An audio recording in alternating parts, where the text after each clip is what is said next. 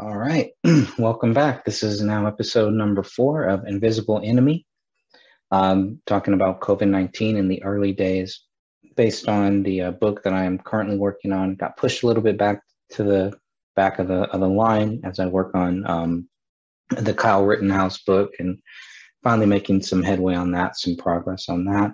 And then looking at the Voter Fraud 2020 book as well.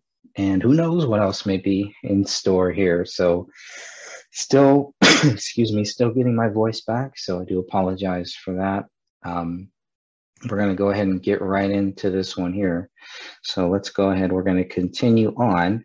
And what we are continuing on today is with March 25th. So this is about as far as we got last time. So we're going to look at some of the events, some of the things going on March 25th. So March 25th, 2020, the Department of Defense enacted a 60-day stop movement order for all DOD uniformed and civilian personnel and their sponsored family members overseas. This measure is taken to aid in further prevention of the spread of coronavirus disease 2019 to protect U.S. personnel and preserve the operational readiness of our global force.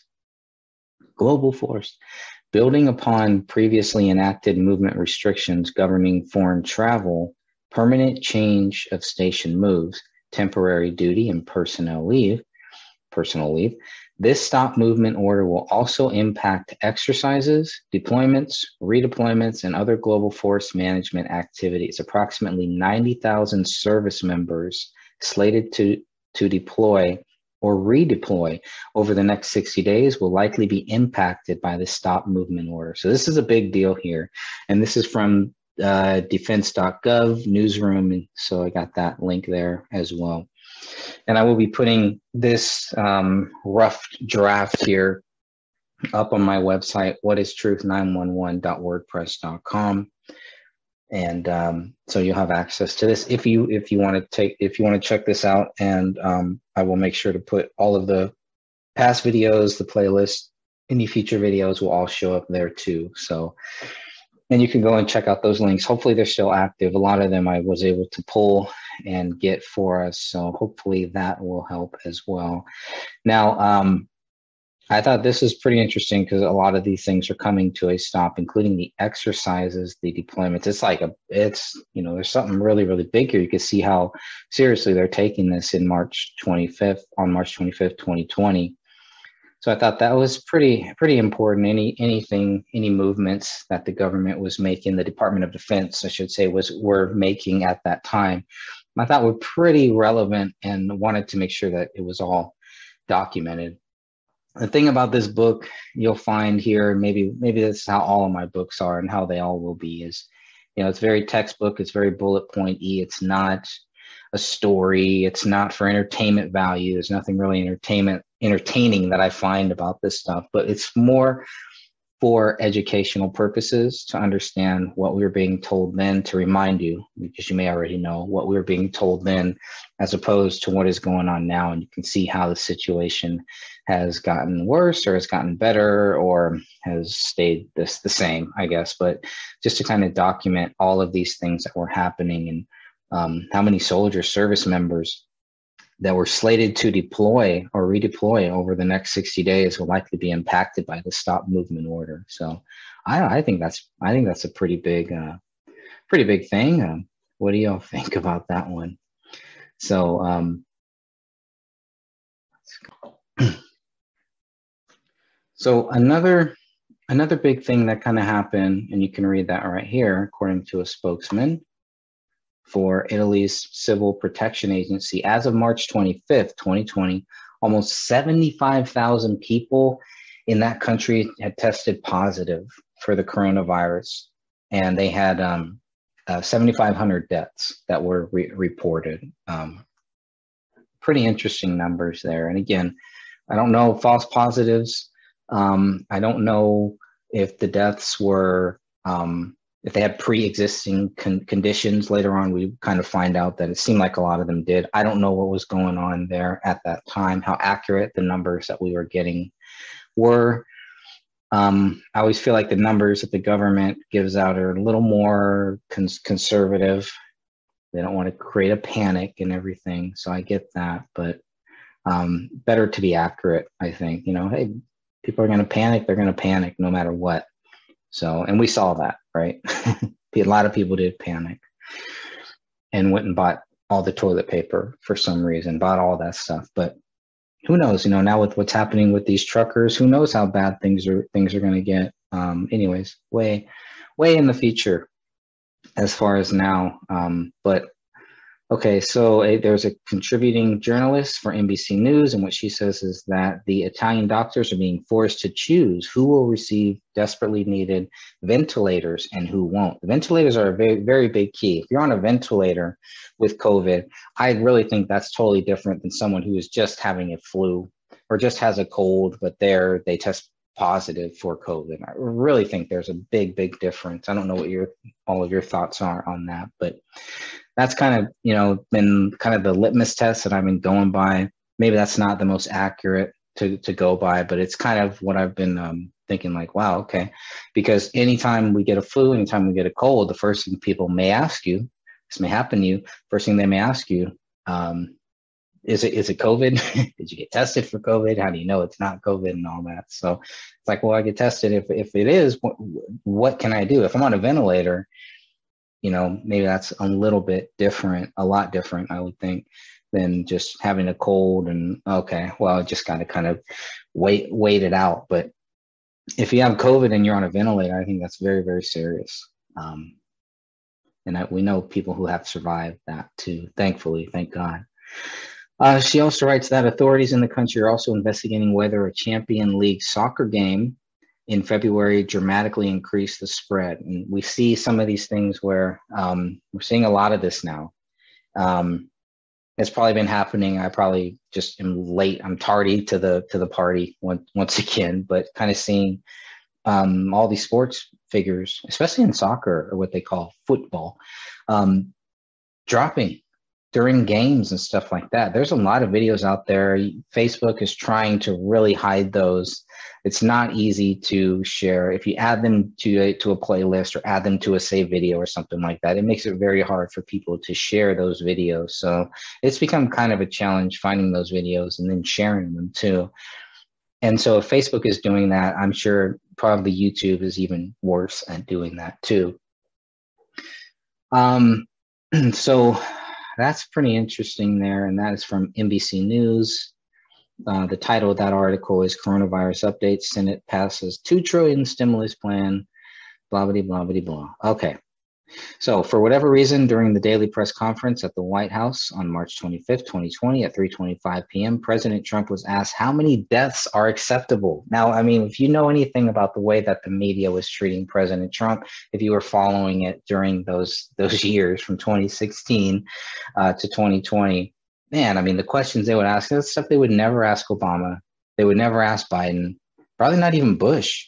And we know how bad Bush was. We know what Bush did on September 11th and all that stuff. And you go back, like, the way they treated President Trump just seems so different than the way that they have treated every other president. Just about every other president, I think. I mean, as far as I've seen here, but I mean, what type of question is that? How many deaths are acceptable? What do you think he's going to say? It's just such a ridiculous question. And you can kind of guess on who would ask that question. But of course, here's the answer. The president's answer was clear: none. So those are the types of questions the media attacked Trump with, and it's always ongoing. It's still even going. He's not even president now. I'm sure if they could try to impeach him now, they would figure out some way to go back in time and impeach him for a third time. If they could figure out time travel, I'm sure some of them would be in favor of that.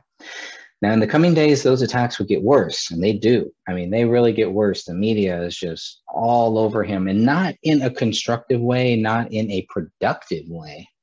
It is a destructive way, and it really exposes who this media is and their hatred for President Trump, their anti-Trump stance, anything Trump is for, and they're kind of against. Having watched all of his daily press conferences during that time, yes, I came to the conclusion that it was not a good idea to joust with President Trump. He's got their number. So every question they would ask him, off topic, on, you know, you can't ask Biden any questions that are off topic. They ask, you can ask Trump anything and he'll give you an answer. So they should not joust with him. But go back and check out the press conference from March 25th, 2020, and you may be surprised at how they kind of treat President Trump during that time. Pretty interesting stuff to me, at least. So I think it's really true. If you're going to joust with President Trump, bring your A game. Bring your A game, because you're going to need it. You're really going to need it with that guy. So during his March 25th press conference, President Trump was asked about a tweet he made earlier that day. Mr. President, you had tweeted earlier linking the closing of the country to your election success in November. Is this Easter timeline based on your political interests? And President Trump asked, what do you mean by success? And the person responds, the lapdog responds, you said that the media wants the country to remain closed to hurt your odds of being reelected. Here's what Trump clarifies. The media would like to see me do poorly in the election, which is true. And then he's asked, sir, lawmakers and economists on both sides of the aisle have said that reopening the country by Easter is not a good idea. What is that plan based on? Fair question.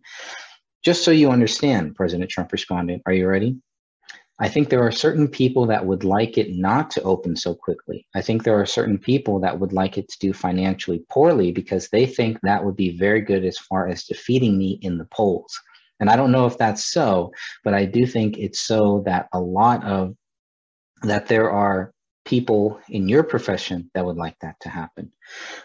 But your own medical experts did not endorse that plan yesterday. I think it's very clear, President Trump continued, I think it's very clear that there are people in your profession that write fake news. You do, she does. There are people in your profession that write fake news. They would love to see me for whatever reason because we've done one hell of a job.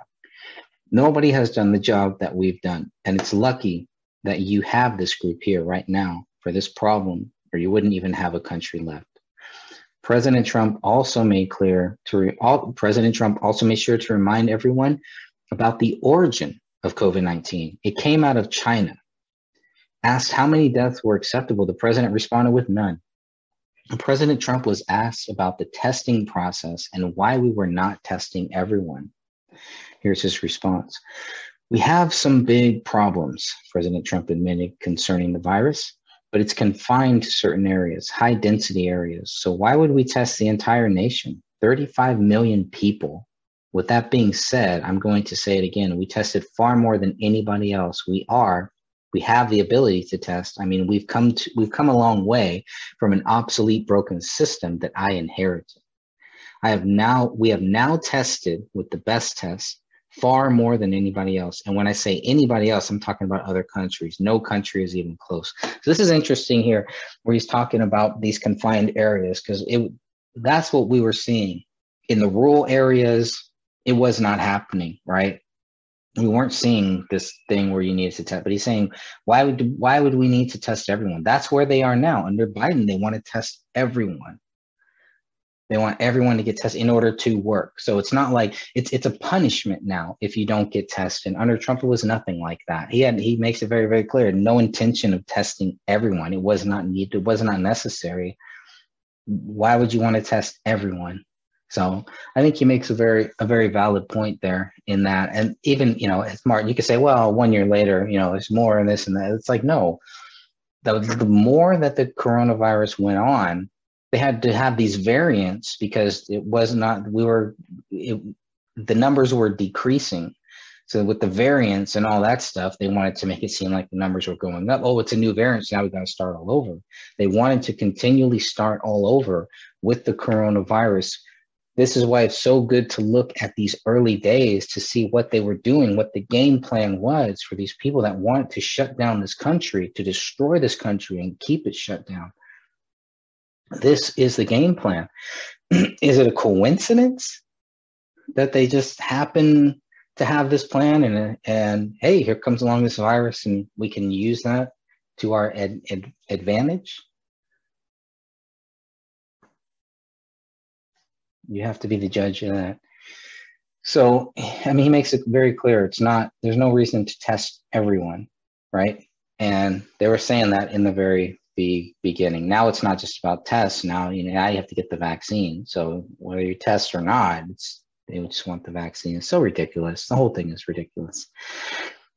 They came out with a statistic, I guess, yesterday, President Trump continued. And I heard from Dr. Birx, where it's for eight days here, more than 8 weeks in South Korea.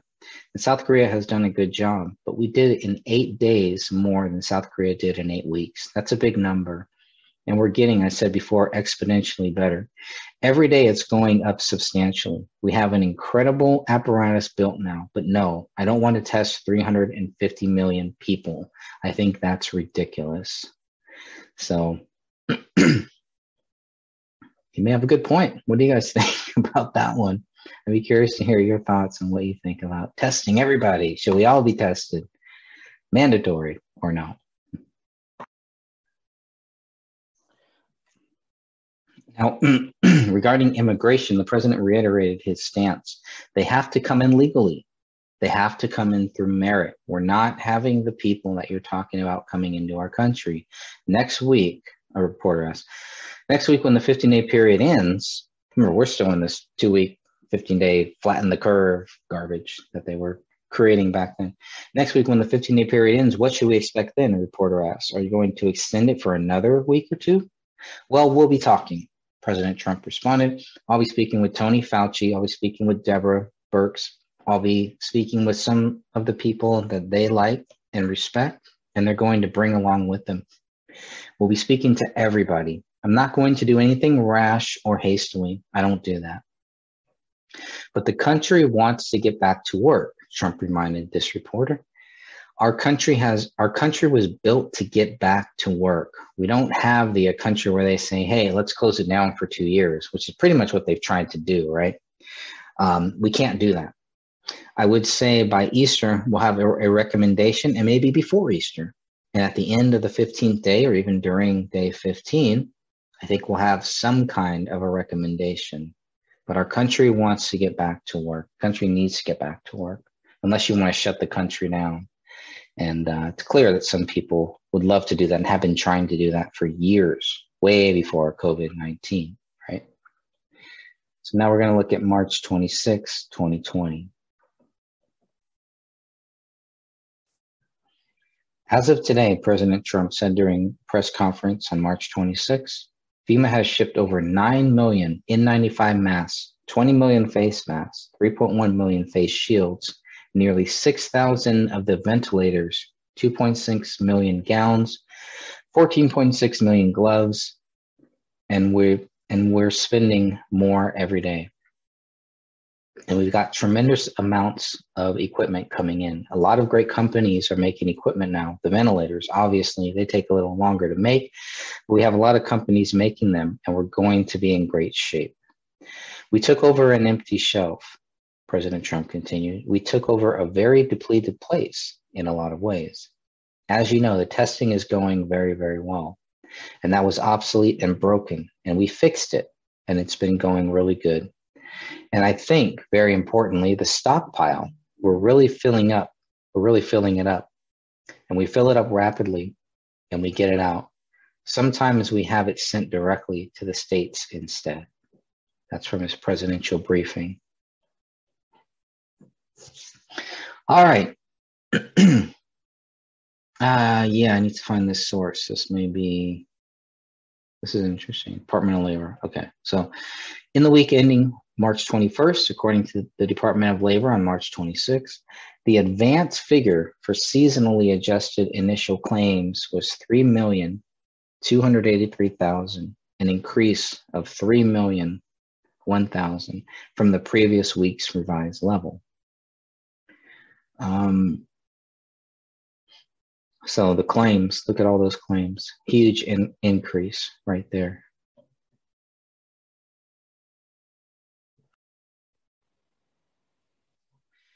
All right, so here is a tweet from the U.S. Labor Department, still on March 26th there. And that's where I got that from unemployment insurance weekly claims, initial claims. So let's talk about the uninsurance claims. I need to make that clear in here. So that needs to be adjusted. Sorry about that. Didn't want people to think those were COVID claims or anything, but those are, this is strictly related to the unemployment. Look at that number. I mean, that is really, that's a big number. It's up 3 million people for unemployment. So they did it. They shut the country down. COVID, whoever is responsible for it, knew exactly what they were doing and got exactly what they wanted. Maybe not exactly, but got pretty, you know, they made a big, big dent in this country here. Pretty interesting stuff. Very sad. So uninsured, oh, insured employment was 1.8 million about for the week ending. And so, I mean, that, these are just crazy, crazy numbers. I think I was still working during this time too. So, okay, here's what they say. Got that report. Okay, so I did add the PDF. So hopefully the PDF is still there. I need to add that PDF somewhere. So this marks the highest level of seasonally adjusted initial claims in the history of the seasonally adjusted series. The report continued. The previous high was 695,000 in October of 1982. The previous week's level was revised by up to 1,000 from 281,000 to 282,000. The four-week moving average, 998,250, an increase of 765,000. Wow, from the previous week's revised average. So, and those numbers are just horrible. Previous week's average was revised by, was revised up by 250. Right, geez, this is crazy. So, a hopeful article by Foster Kamar reminded me of how powerful and resilient the human body can be. Posted on futurism.com, the article provided a translation of the statement. Vice Mayor Rimini Gloria Lisi made to local Italian newspaper, Rimini Today. The vice mayor spoke about a man named Mr. P. This is an interesting story here. So if you never heard the story of Mr. P, here it is. If you have, you know exactly what I'm talking about here when I say the reminder of how powerful and resilient the human body can be to anything with God's mercy, with God. According to the story, on March 26, 2020, 101-year-old Mr. P was discharged from the hospital after recovering from COVID-19. A week earlier, Mr. P was admitted into the hospital after testing positive for coronavirus. He saw everything, wrote the vice mayor. Mr. P Guerrero, hunger, pain, progress, crisis, and resurrections. Once over the 100-year-old barrier, destiny has put before him this new challenge, invisible and terrible at the same time. Another reason for the name of the book, I guess, but Invisible Enemy, that's what it is, right? It's not really visible. You can't, I can't look here. I can't film coronavirus right here. Maybe under a microscope and all that, you can, right? We have all that, but I can't see it. The naked eye, my eyes cannot see it. Even if I had my glasses on, I wouldn't be able to see it. So obviously with my glasses off, I can barely see anything here. In a few days, he became history for all, also for doctors, nurses, and all health personnel. A hope for the future. A hope for the future. A hope for the future of all of us in this body of a person over 100 years old. He survived coronavirus. This was a big, big deal because all we were hearing about was if you get it, you die, done. This guy's 101 years old. He survived the virus within what, a couple weeks here? Pretty crazy. A week. 1 week. What's his secret, right? That's what you, that's what I would want to know. We talk about patient zero. What about patient Z here?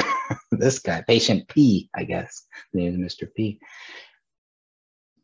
So a hope for the future of all of us in the body of a person over 100 years old, when the sad chronicles of these weeks mechanically tell every day of a virus that is raging above all on the air, on the elderly.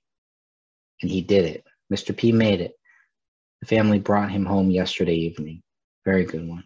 So I got that link there. There's a couple links for that story that I was able to find. So those are added to this here. Hopefully you don't have to go in the way back machine to find them, but you never know. So even though Reuben Huva was 99 years old, he recovered from COVID-19 within 17 days. Mr. Huva lived in the Hollyburn House retirement home in Vancouver. Another patient, another guy, 99, retired, recovered here. He tested positive for COVID-19 on March 11th and tested negative on March 25th. Mr. Huva's daughter, Linda Horpel, was not expecting her father to recover. That's what we were being told. I mean, it just goes to that old thing. It's like, you get it, you're done. It's just not the case. So here's what Linda says, the daughter. I didn't really think a 99-year-old in a wheelchair could possibly survive it. He did. She said in a CBC news article. So those cases were out there, and there could be, these are just the ones that we know of and just the ones that are put in the newspapers. We don't know how many others may be out there that we haven't heard of and may never hear of. We also don't know if these were false positives. We also don't know, you know, a lot of things like that. So, but these are great things. I'm glad that there was some news media that were willing to cover this, and like, it's not all doom and gloom. People can live from it. We can survive. We can move on. The power of the human body here because of God. We assume now that he's gotten over this, Harper continued. As long as nothing else happens, he'll carry on to his 100th birthday. There you go. And I had a note here, find out what cured him. Because, yeah, I want to know, like, what was this guy doing? You know, if it wasn't a false positive, what was he doing during that week, 2 weeks, whatever, between March 11, 2020 and March 25, 2020, what was he doing that helped him survive that? Or what, did he just wait out the process? How healthy was this guy? Did he have any pre-existing conditions, et cetera, et cetera? Those are all the valuable stuff. I love hearing these stories, you know, that they recover, but those are the cases we should be focusing on. Okay, why did they recover? And the media will not focus on that. They just wanted to shut everything down. They were going along with this agenda that some people have to shut everything down, to silence Trump, to break Trump's economy that he put people in to the right spots to help build, to help get back. And all of a sudden it was broken. Coincidence? Well, you got to decide that for yourself as we move on here to March 27th, 2020. So now we get to the coronavirus stimulus relief package. And of course, it's really difficult. You know, if you follow whatever news you follow, one's going to say it's great, one's going to say it's bad. And there's so much into this. How big do you think this package really is? You know, how big do you think this? And do they even have time to read all this stuff? Always curious about that. It's nothing new. Why would we expect anything different during this, right? Well, we should, but we don't. We get the same old, same old. So how serious are they even really taking this? If it's a pandemic, if it's a big crisis, how serious are they taking it when they treat the bill just like a lot of these other things where they throw all this garbage in there? If it was so serious, killing so many people, destroying everything, you know, a lot of this other extra things, the Green New Deal stuff and all that other stuff that had nothing to do with anything that, specifically related to coronavirus, you know, they wouldn't include all that. So to me, it shows how seriously they're not taking this virus. But let's look at this. As of March 27, 2020, there were 100,000 cases of COVID in the United States, with 14,708 new cases, 862 recoveries, and a national death toll of 1,579 people.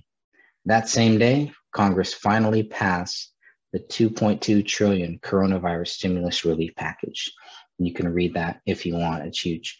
So finally, so it looks like around March 27th in the book is where I finally start to focus more on the numbers. How many cases are there?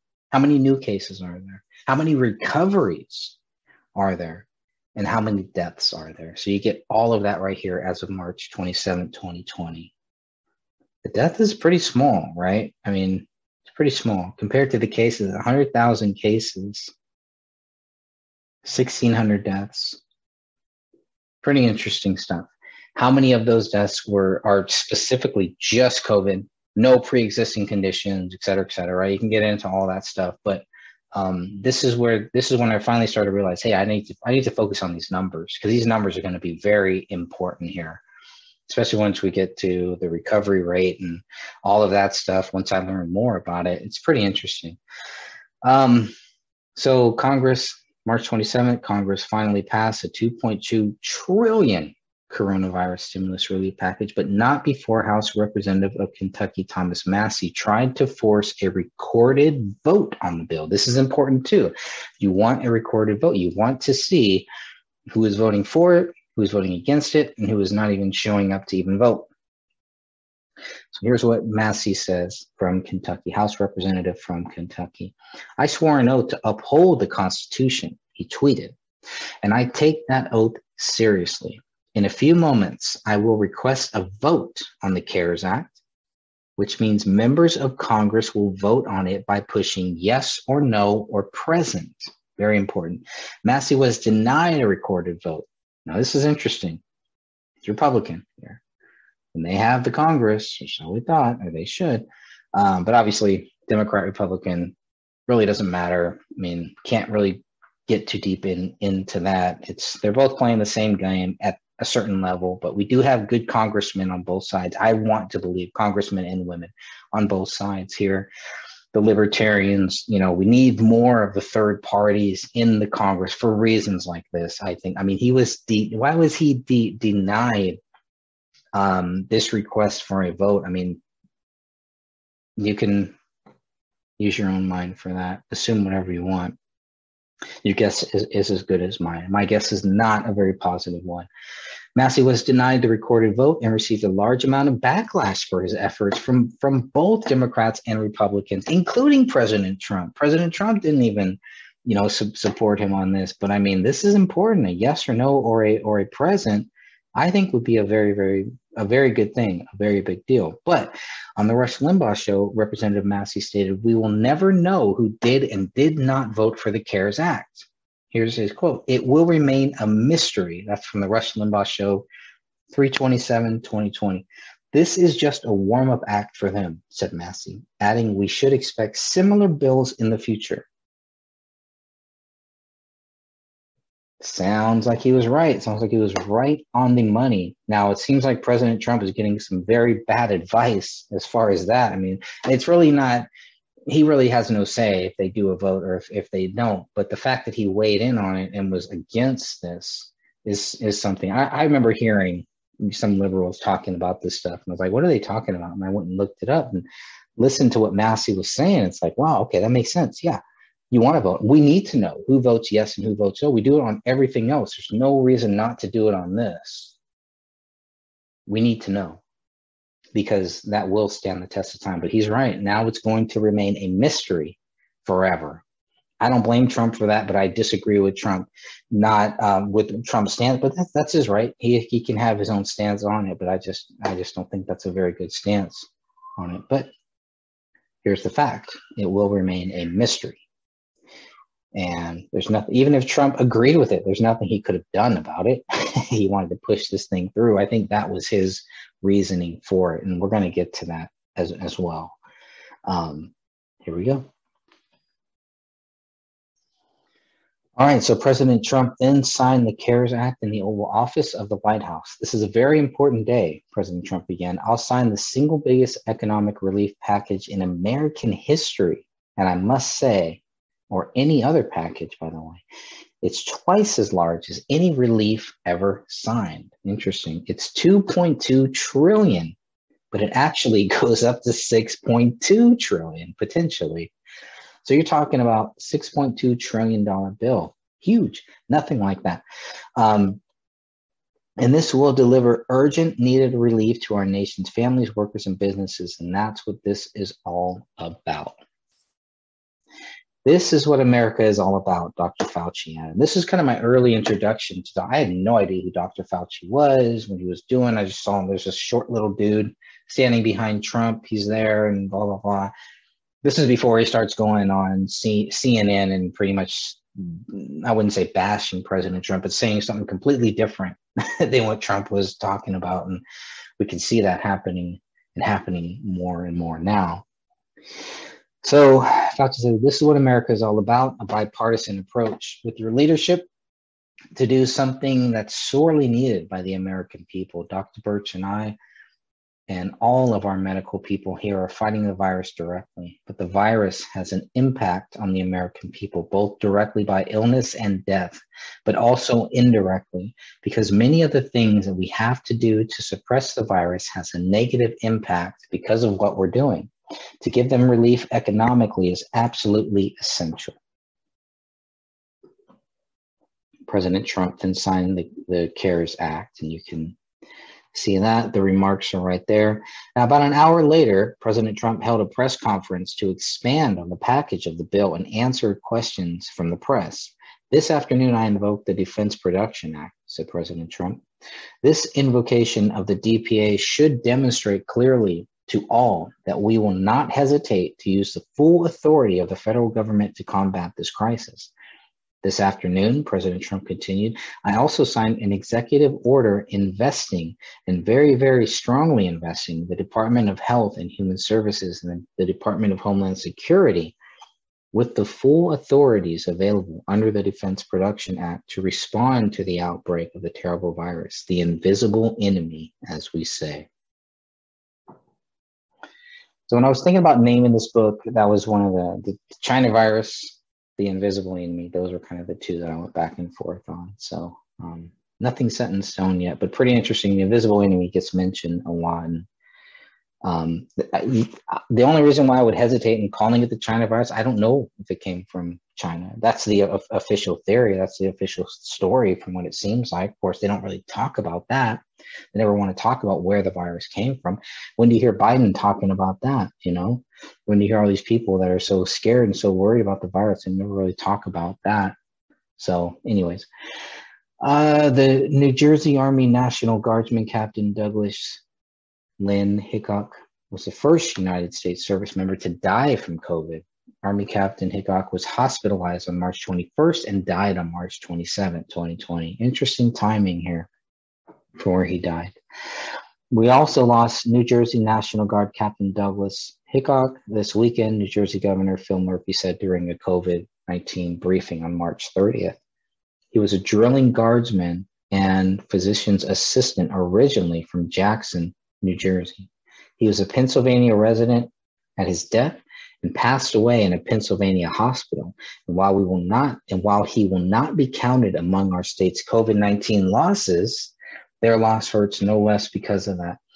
And the reason why, because of where he died. I mean, he'll be counted somewhere. I mean, it's not like he's not going to be counted at all. But I just got off the phone with his wife, Marianne, bless her and bless them. I sent her and Tammy's and indeed our entire state's condolences to her and their children, Alexander and Robert, who I spoke to with her as well as Noah and their family. Pretty sad stuff here. The United States Department of Defense also released a statement about the captain's death. So there's the statement there, the full. And I really tried to include a lot of these documents. I wanted to include that. Keep my thoughts. Obviously, that's what the video's kind of for, where I can just share some of my thoughts if I have any on this stuff. But a lot of what the book is meant to be is just the documents, and that's it. So maybe as we go on, that may change a little bit, but. Here's some more about March 27th. The Office of the Secretary of Defense wrote a memorandum to all Department of Defense personnel stating the reasoning for the, quote, imposed restrictions on all domestic and international travel. We understand the impact of delaying PCS moves, modifying training exercises, and temporarily closing some installation services. These decisions are necessary to mitigate risk to you and your families while we work to ease the burden on the force as much as possible. And then there's the full memorandum with the PDF there. So again, I try to include the actual documents here. It may be hard, especially if it's in book form, maybe hard to really read to see, but it was very important to include that as well.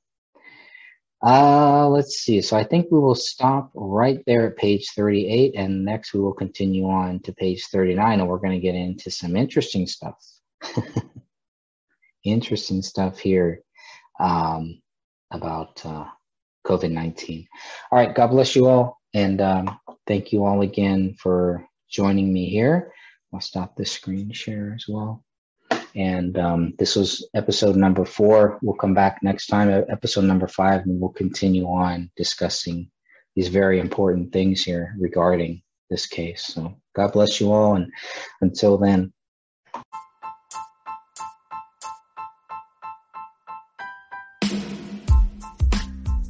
Hey, what's up, everybody? This is Ross from Planet X Film Works channel on YouTube and the Zodiac Files True Crime series. Check it out, and shout out to Greg and the Gray Stage channel. Their content is amazing.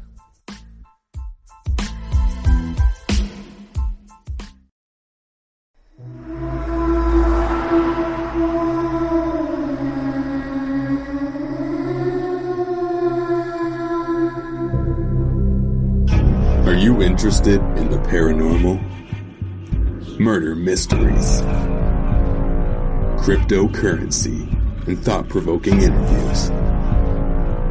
Then check out Crypt Ricks I've Been Thinking on YouTube, or every Monday night at 6 p.m. Eastern Standard Time, Studio A at Revolution Radio, freedomslips.com.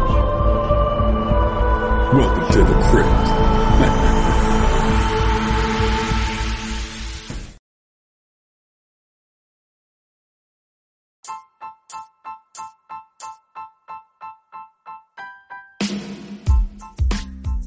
Hey, what's up, everybody? This is Ross from Planet X Film Works channel on YouTube and the Zodiac Files True Crime series. Check it out, and shout out to Greg and the Gray Stage channel. Their content is amazing.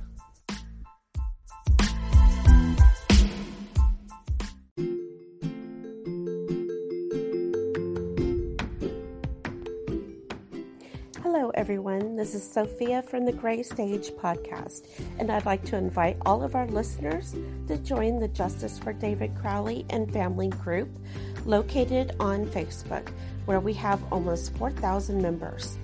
In this group, we welcome discussions regarding the case and have all of the documents located in the files section for everyone to review.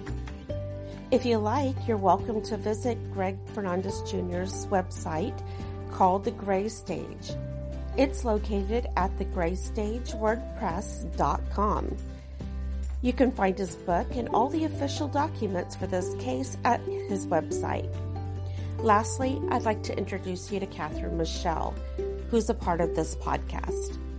Catherine Michelle has a YouTube channel under her name, where she mainly discusses the Crowley case. So please feel free to stop by and give her channel a like and a listen. Until our next podcast, keep seeking the truth and justice for David Crowley and his family.